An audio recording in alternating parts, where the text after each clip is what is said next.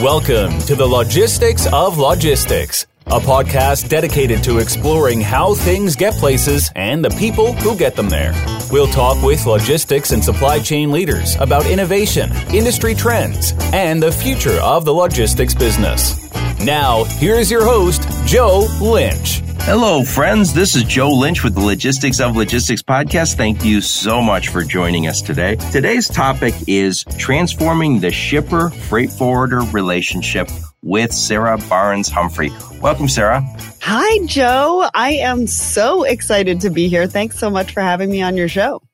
Thank you so much for being on my show. I know you're used to being on the other side of the microphone where you're, well, you're still on the same side of the microphone. Normally used to interviewing people on your podcast. so I'm very thrilled to have you on mine. I'm excited to talk about this topic. We talked a little bit, well, a little bit, a lot offline about what you're up to. And I definitely know there is a problem with the shipper freight forwarder relationship, especially among some of the uh, smaller and mid markets. So I'm looking forward to talking about that. But before we do that, please introduce yourself and your company and where you live. Sure. Yeah. So Sarah Barnes Humphrey, I am the CEO of Shipz, and we're going to be talking mostly about that company, but I'm also the host and founder of Let's Talk Supply Chain. And I'm coming at you from just outside of Toronto. I love Toronto. I was just in a meeting about Toronto. It's I live in Michigan, so I'm like about four and a half hours from Toronto, depending on if you hit the traffic. Yeah. I love that city. And and I when I was growing up, I would always have to go. Not always have to go. We always played hockey against teams in Toronto, so it was always such a thrill. We'd go to the Hockey Hall of Fame, and I know my mom and dad didn't always. my mom didn't want to go, but we loved it. Toronto's a great city. Yeah, I love it. I've been here uh, quite a while. I did spend a few years out in Vancouver as well, so I've had a taste of. Oh, I love that city too. yeah, I love it there. I was just out that way. My daughter lives out in that side of the world. So, tell us a little bit about where you grew up, where you went to school, and how you ended up. Well, I'm sorry, we didn't get too far. Tell us a little bit about what your company does at Shipz.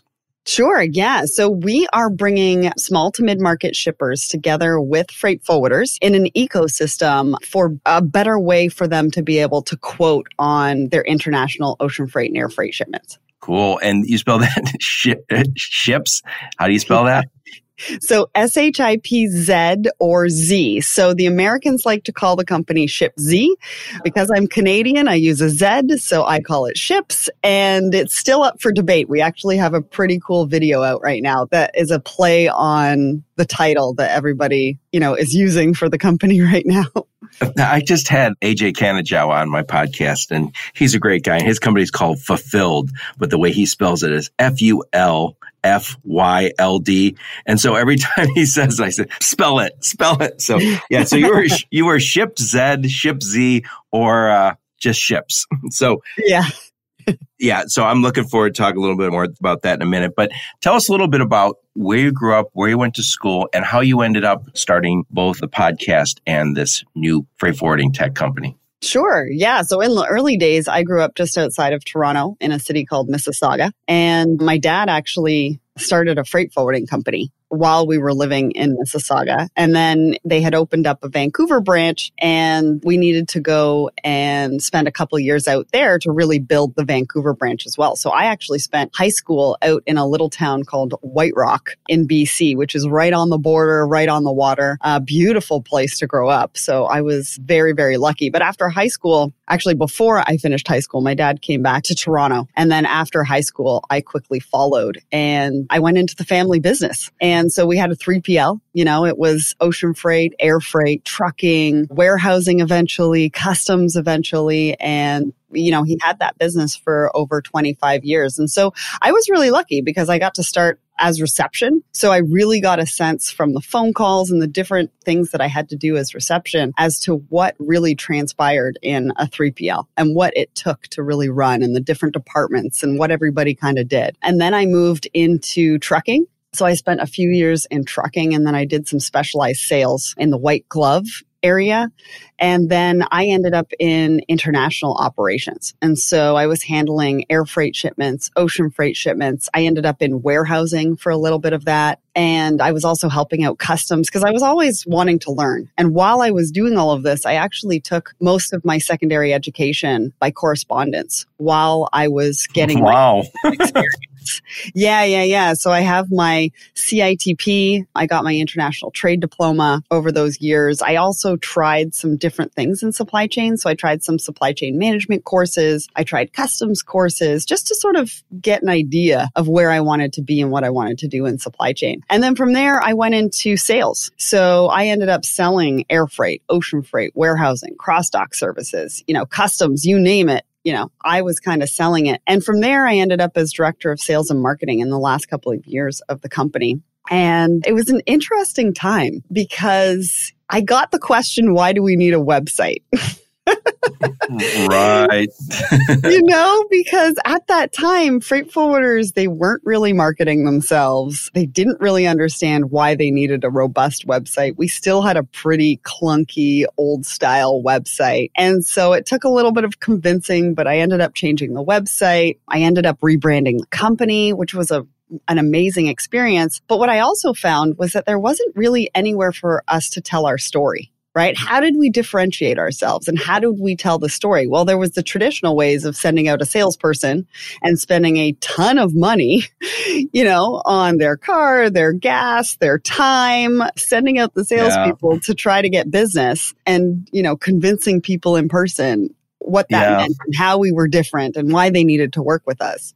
Sarah, if I could jump in on that, just, you know, it's your story, but one of the things that I struggle with is when I hear people say, you know, we grew this way and many companies did grow through cold calling or people on the road. Yeah. But now if you're buying something, if you're buying a new car or if you're buying a new house or looking for a school for your kid or your next vacation, it all begins online. I think 90 plus percent of B2B buyers look on the internet first. And yeah. so they could be looking for a new freight forwarder because they're a little dissatisfied. They could be looking, you know, six months or a year in advance going, you know, I'm not so sure this is the right guy for me.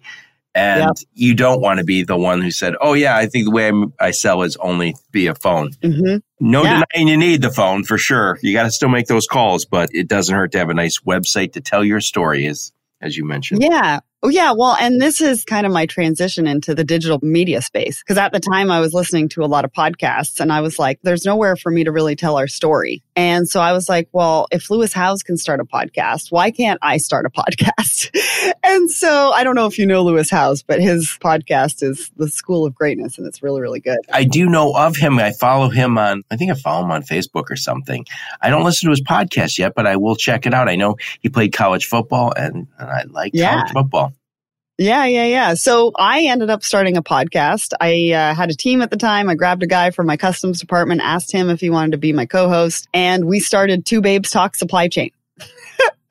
and we called it that because it was just fun and I was testing the market just to see what was out there. And it was right. a guy and a girl. And, you know, and then at the exact same time, I realized that there was a huge gap between freight forwarders and shippers because I was selling to mid market shippers and I was also working for a forwarder. So simultaneously, I built this podcast and I was also in the throes of starting Shipz. And so I kind of built everything simultaneously. Unfortunately, in the fall of 2017, we closed the doors of my dad's business and I was literally thrust into entrepreneurship because I had this podcast and I had guests already lined up, but I lost my whole team. I lost my co-host. And so I had to figure out how to do graphic design and websites and everything. I mean, you name it. I had to figure out what to do on the podcast. So I kept the podcast going, you know, while at the same time building this tech platform. And I started the Woman in Supply Chain series in April 2018. I rebranded to Let's Talk Supply Chain. And it's kind of been history since then. You know, people have really been following the journey and kind of know where we've gone since then. And, and it's taken us a while to get Shipz off the ground, but that's what happens in tech. And that's what happens when you've been bootstrapped.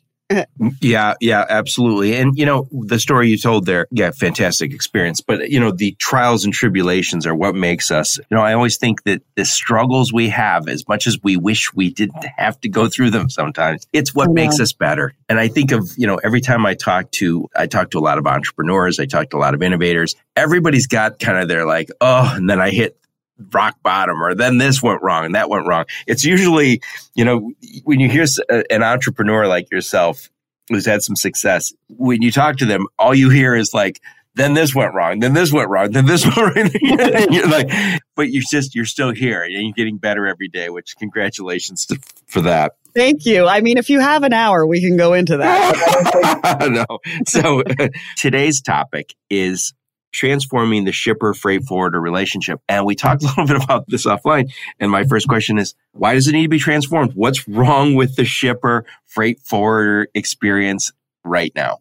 I don't know if we have enough time for this. No, I, I, we're going to talk about this. So there's a lot of gaps, right? Like freight forwarders are doing a lot of work. They're doing a lot of work for free. They're doing a lot of work for their customers that has just traditionally been expected. And when the margins were what they were, you know, pre 2008, it was fine. But now with the, the growing competition and so much more, and you know, the investment in marketing, the investment in tech, right? That all takes money. Wait, hold and, up. You, what's the difference between margins pre 2008? I don't know this, but what were the margins in freight forwarding prior to 2008? What would you say they are now on average? Well, I mean, I don't know if I could give you an average as far as percentage, but I do know, you know, pre 2008, there was a lot more healthy margins, especially like I can tell you the perspective from Canada, from a customs perspective, margins in customs were really, really high pre 2008. And then everybody was vying for business after the crash of 2008. And so everybody was undercutting everybody until it got to the point where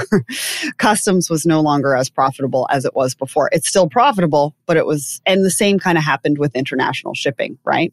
So they could handle the extra hassle a little more yeah. easily when they had those fatter margins. Um, so go on. Yeah. Yeah, and I think we should just talk about some of those hassles, right? So freight forwarders or shippers, I guess, are looking for costing. So they go and they source the product potentially for their customer. You know, they want to buy the product from their shipper, but they also need to take into account the shipping costs. Well, how do they figure out those shipping costs? They go to a freight forwarder and they ask them for the shipping costs. Well, when you go to a freight forwarder and you ask them for the shipping costs, you don't have a shipment that's ready. Freight forwarders work and make money on shipments that are ready. They don't work and make money on just costing but they feel like they have to cost because they don't want to lose the customer. They don't want the customer to go to somebody else, right? right? So they're doing all of this work for free and it creates resentment right? Because they're like, I'm doing all this work and I'm not necessarily going to get the shipment when it's booked because they're going to come back to me when the shipment's ready and get another quote and then they're going to get three to five other quotes from other freight forwarders. And I don't necessarily get the shipment. So that's one issue, you know, that the freight forwarders face. And the other one is acting as a bank. So they don't get paid by the customer for 30 to 45 days. But what the shippers may or may not know is that the freight forwarders are paying the steamship lines or the co-loaders or the airlines to get the shipment released. And so they're actually paying out money 15 to 30 days before they're getting paid by the customer. And so they're really bridging the gap financially on those transactions. And so that's not ideal for them as well. And I, so I think that really there's frustrations on both parts. You said it perfectly offline. You know, there's frustrations from both sides. Shippers are frustrated with freight forwarders because everything is still really done manually with email and they don't feel like they're getting their quotations back fast enough. And, right. you know, so frustrations on both sides. Yeah. And so there's really a way that we can bridge that gap and make sure that both sides have what they need. Yeah, and you know, you mentioned the getting quotations so you can quote the business, and I know that's a requirement, and that sometimes happens in the transportation on the freight side, of the trucking side, and I know how annoying it can be when you know I'll call a friend and say, "Hey, could you help me out with just give me some quotes on this?" And they'll always say, "Is this a real opportunity? Just calling yeah. to get rates?" And I'll be honest and say, now how I feel about it is, if I'm going to bother you to get good rates, then I should make the an introduction and say, "Is there an opportunity?" Opportunity to actually move the freight because you use the term offline.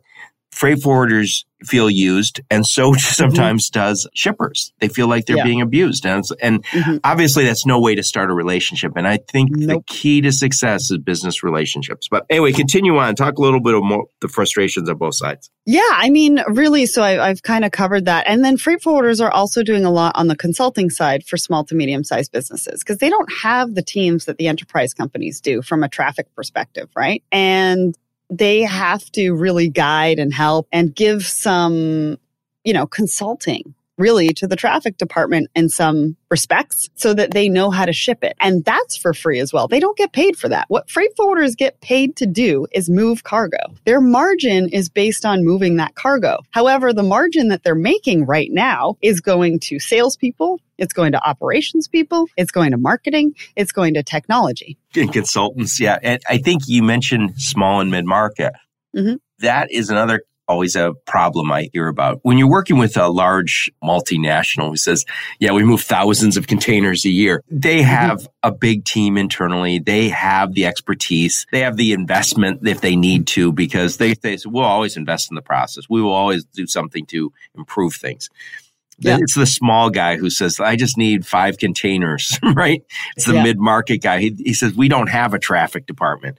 You know, yeah. we have me. well, yeah. And you, you bring up a good point because on the shipper's side, they don't have enough time to really look into the market and see what's out there. So they're getting inundated with sales calls from forwarders right? right? and they don't have time to answer every single one of those. They don't have time to really look outside of what they're currently doing to see what other forwarders are on the market. And what's really interesting is that, you know, the forwarders are quoting on everything because they don't want to lose a customer. But the customers aren't really getting the benefit of that because the freight forwarders that they're going to may or may not be good at that lane right? And would also say this right now, if you put me in charge of a small freight forwarding, if I was a shipper and I was responsible for getting stuff moved from Europe or Asia to here, I would mm. struggle with the idea of how do I get good quotes without being abusive? Because I, I, still want to be able to say, yeah. I got some, you know, I want to quote from XYZ. I want to quote from ABC. I want to know because if the boss comes back and says, are we getting a good price? I want to be able to say, yeah, I quoted a few people, or, you know, I have some sort of intelligence on it, and yeah, I would yeah. not. yeah. Well, and also the challenge there too is like really figuring out if you're comparing apples to apples right? Because a right. lot of times you're getting different quotes from different forwarders that are formatted differently that could have, you know, stuff in the terms and conditions. So if you don't read through it, like it's just a nightmare. I'll tell you that's another thing. And, and I know it's all legit. I'm not complaining about the business. It's just I didn't, I don't fully understand all that. when you get that quote back from a freight forwarder and you go, okay, this is something, you know, this fee for $45, I guess. I don't know. I mean, mm-hmm. for all I know, it could be fake. I mean, I, I yeah. think most people are honest, but there always seems to be these costs and you're like, yeah, this is all legit. this all seems like a yeah. lot of nonsense. Anyway, yeah. so let's switch gears. So this relationship is broken and it's both sides feel abused and used a little bit. So I know there's this next generation, and you're part of it, of freight forwarders who are trying to bring stuff into like digital order. So, talk a little bit about what can be done to straighten out this mess. Sure. Well, that's, I mean, that's exactly what we're doing at Shipz is just really taking what everybody's doing, listening to them, understanding the frustrations and the things that need to be fixed on both sides and bringing that into a platform that everybody's going to really want to use and that's going to help them in their day to day lives. So it's not about creating something that they have to really learn to use, right? And not something that we have to teach them and not something that's five steps ahead. It's going to meet them where they are and just you know, make it that much more efficient and really bring the two parties together. And right. so the way that we're going to be doing that is we're going to be able to offer the shippers a way to be able to cost their shipments without bugging a freight forwarder. That is huge on its own because then you relieve the freight forwarders and the shippers get real time at their fingertips pricing that they can give to their purchasing team to put into their quotes to get back to their customers faster. So, Sarah, if that's great that they get this, the shipper gets a price, but where does mm-hmm. it come from if it didn't come from a freight forwarder? So we're bringing in data. So industry average data. Ah, I like it. that we're going to be able to use. Yeah. Yeah. Yeah. Yeah. And then. And that's it all in price? For the most part, it's not necessary. It's going to be more port to port, but then we're also going to have some functionality where we can let you know how much to put on for the rest of it. Nice. Like a percentage. Nice. Yeah, yeah, yeah, yeah. Yeah. And so the forwarders are going to be happy with that because what's going to happen is the shippers are going to get their costing price. And then when they're ready to ship, that's when they're going to go to the freight forwarder, which should happen now anyways. That's when they're going to go to the freight forwarder, request a quote. They're going to be able to request it from the freight forwarders that are good at those lanes that want to quote those lanes. And Oh, they're going to be able to compare apples to apples because we got standardized terms and conditions. It's going to be in our quote format. So this is they're going to be able to get quotes from multiple freight forwarders. Yep. Obviously, they're bidding. So this is kind of like I, I know it's probably overused term, but this is like a platform or a marketplace. Yeah, yeah. And we're actually the first ones on the market to be transparent in our pricing as well. So we have the pricing because it's a SaaS model. And so, which is Oh. software as a service. Right. Appreciate you Um, saying that. So what does that yeah. mean? So how does uh, so explain how that works a little bit with the transparency. So for the freight forwarders, yeah. So for the freight forwarders, it's free to sign up. For the shippers, they're going to be paying either on a monthly or a yearly basis with a discount. And so a lot of our competitors aren't putting the pricing on their website. And so it's kind of a surprise later on. Whereas we want to be as transparent as possible. We want to, you know, follow the Zapier model. You know, we want to follow, you know, the other tech companies and the other industries when it comes to being transparent, especially on the pricing side. And so that's what we've decided to do. So say it one more time. You mentioned Zapier. That's the software company. I know I've used them mm-hmm. for some projects to automate some things, but describe again a little bit about the pricing model, why it's transparent. Yeah. So we're, well, I mean, one of the main reasons why it's transparent is that it's visible on our website. That sets us apart from the competition right there. The other thing is that it's going to be, you can sign up for a monthly fee or you can sign up for a yearly fee at a discount, just like you would with any other service, right? MailChimp, for example, where you, uh, you can pay monthly or you can pay yearly with a discount. FreshBooks, for example. Okay. So Yeah. you're so so it's not so your fees are transparent. And what about and so they're getting if you're the shipper, I'm paying that monthly, but ideally I'm saving money and I'm saving hassle because you've streamlined the process of getting quotes that I can use when I'm in the sales process and then getting quotes apples to apples quotes from multiple freight forwarders when I'm actually ready to ship. Yeah. And you're getting the benefit of, you know, posted rates and real time rates. I like it. I like it. I'll tell you, it is not easy. I can say this. I've never worked at a freight forwarder, but I have gotten quotes back for customers in the past, and it is never a quick and easy process. I'm, I'm Mhm. sure I will say this. That's probably been seven, eight years since I've done it. I suspect it's a lot faster and easier, but I know there's just a lot that goes into it. It's, I Mhm. think somebody told me this years ago that if you look at a shipment, a trucking shipment, there's the shipper, there's the receiver, and there's a trucking company, and maybe there's a 3PL or broker in the middle. And then compare that to a freight forwarding shipment where there are so many more people, where there might be Mhm. four or five people involved in a trucking transaction that's domestic. I think it's 14 or 15 people involved in a freight forwarding and uh, probably 3 or four different companies, right? Yeah. Yeah. And I mean, if you think about it from, you know, an efficiency standpoint on both sides, right, is that the freight forwarders are going to be able to use the Shipz platform as a marketing opportunity, as a sales opportunity, because you're going to be given access to shippers globally when, you know, typically you're sending a salesperson out and it costs you a fortune just to land one client who is on a transactional basis anyways right it's not somebody Right. that you potentially sign a contract with it's the ones that are on the the transactional basis that you land but you don't have a contract to see through for the next year Yep. and then you know on the shipper's side they're spending a lot of time a lot of time going through all those quotes getting those quotes waiting on the quotes you know benchmarking for their purchasing department so we're going to be able to streamline and make that efficient all around I like it. I like it. And again, I'm I'm a big believer that you need good relationships between your shippers and your service providers. And I think so often these relationships get frayed, especially it sounds like in freight forwarding because of Mhm. this how hard it is to get a quote and then, you know, develop a quote, I should say. And then you don't get the business later on when you go, didn't I just quote like 10 shipments to help you get your project and then I don't win? Are you kidding Yeah. me?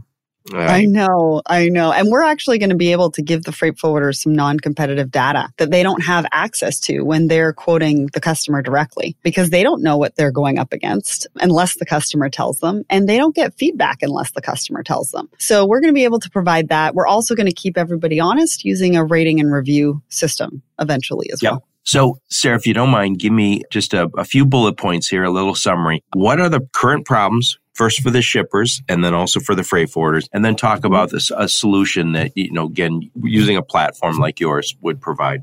Sure. Yeah. So for the shippers, it's obviously that, that frustrating process of having to email and do things manually to get quotes. But the problem that they're having is they're going to three to five different forwarders that they always go to. And they don't know if the forwarders are good at those lanes and they're getting all sorts of quotes back and they have to go through it with a fine tooth comb and, you know, apples to apples, they're not even sure if that's what they're getting. Right. On the freight forwarding side, they're doing a lot for free. They're consulting, they're doing costing, not particularly you know, getting the shipment and they're acting as a bank. And so our solution is going to be able to cover all of that. Oh, plus they're not getting that non-competitive data that I was talking about. And so our platform is going to cover all of that. We're going to handle the payment for the freight forwarder. They're going to be able to get paid a lot sooner than they would dealing with a customer directly. We're going to take care of the costing with the shipper. So the freight forwarder only hears from the shipper once they're ready to go. And the shipper is going to know that they're going to know all of the charges up front. They're going to be able to have more choice worldwide as far as freight forwarders. And they're going to know that those forwarders are good at those lanes and that they're going to be able to get the pricing that they want. And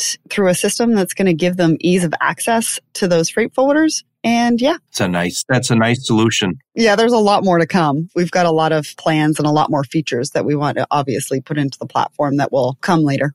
Well, the first step is always getting these things started. And I can, yeah, I know we mm-hmm. talked offline and I'm not going to spill the beans here, but I think the idea of once you begin a marketplace like this, we all know where it's headed because we're also used to using Amazon and eBay and all these other tools where you go, Oh, I bet they could do this, this, and this. Mm-hmm. And you, uh, no doubt will do some of those things. It sounds like a really nice solution just from a perspective of the frustration that's on both sides. So tell us a little bit about what's going on over at Shipz Ships Z or Shipz, and also talk a little bit about Let's Talk Supply Chain. Tell us a little bit what's going on over there. Sure. Yeah. So Shipz, by the time this comes out, we would have launched. And so we're going to be obviously onboarding freight forwarders and shippers. We want mid-market shippers, small to medium size and freight forwarders to come to shipz.com and sign up. For both sides, it's, it's free. The shippers do get a 14 day trial. And so I would encourage everybody to go there and sign up. And then we're going to be doing some feedback on both sides as well. We really want to gather that feedback. And then on the Let's Talk supply chain side, we've got a lot of great things going on right now. We are releasing mini series, mini podcast series that are a lot of fun We've already started in August and uh, we're going to be doing that right through the end of the year and into next year. I'm working on a diversity and inclusion series as well because I think that's really really important for the industry and just going to be part just really you know being a part of the supply chain community and moderating panels at some upcoming events some really really cool upcoming events being a guest so being on both sides of the mic and really helping to promote and drive Shipz and also being able to help promote the stories of the supply chain services that are in the industry as well, because that's really what our podcast is all about. Well, this is awesome. That sounds like you're a busy, busy gal. So what I'll do, Sarah, is I'll put a link to Shipz or Ship Z, however you want to pronounce it. And we'll let the market decide what they're going to call it. That's right. As long as they pay, right? well, I'll also put a, a, link to your podcast and any upcoming events you might have on the supply chain, talking supply chain or the, uh, or let's talk supply chain and Shipz. And this is great. I really do appreciate you taking the time, Sarah. Thank you, Joe. I just really appreciate you having me on the show so we can, you know, we can talk a little bit about what we're working on. I love what you are doing and what you bring to the industry. So Thank you. Yeah, thank you. You have to say that.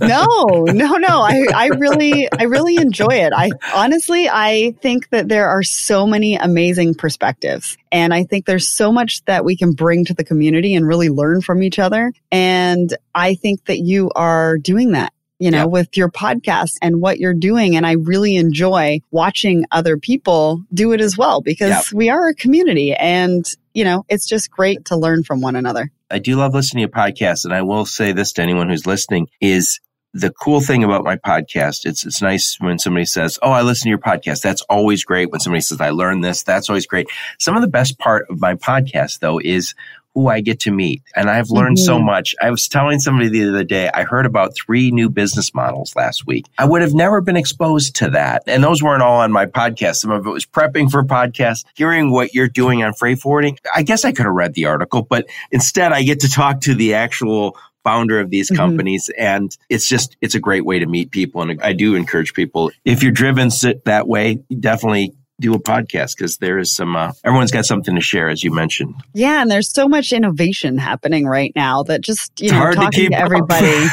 yeah. Well, and getting different perspectives is just, you know, to me is so much fun. Yeah. Well, thank you so much. I do appreciate it. And I appreciate everybody listening to the podcast. Until next time, onward and upward. You've been listening to the Logistics of Logistics podcast, where we engage in conversations with experts in the logistics field. If you're an expert and would like to be featured on the Logistics of Logistics podcast, please email Joe Lynch at joe at the logisticsoflogistics.com.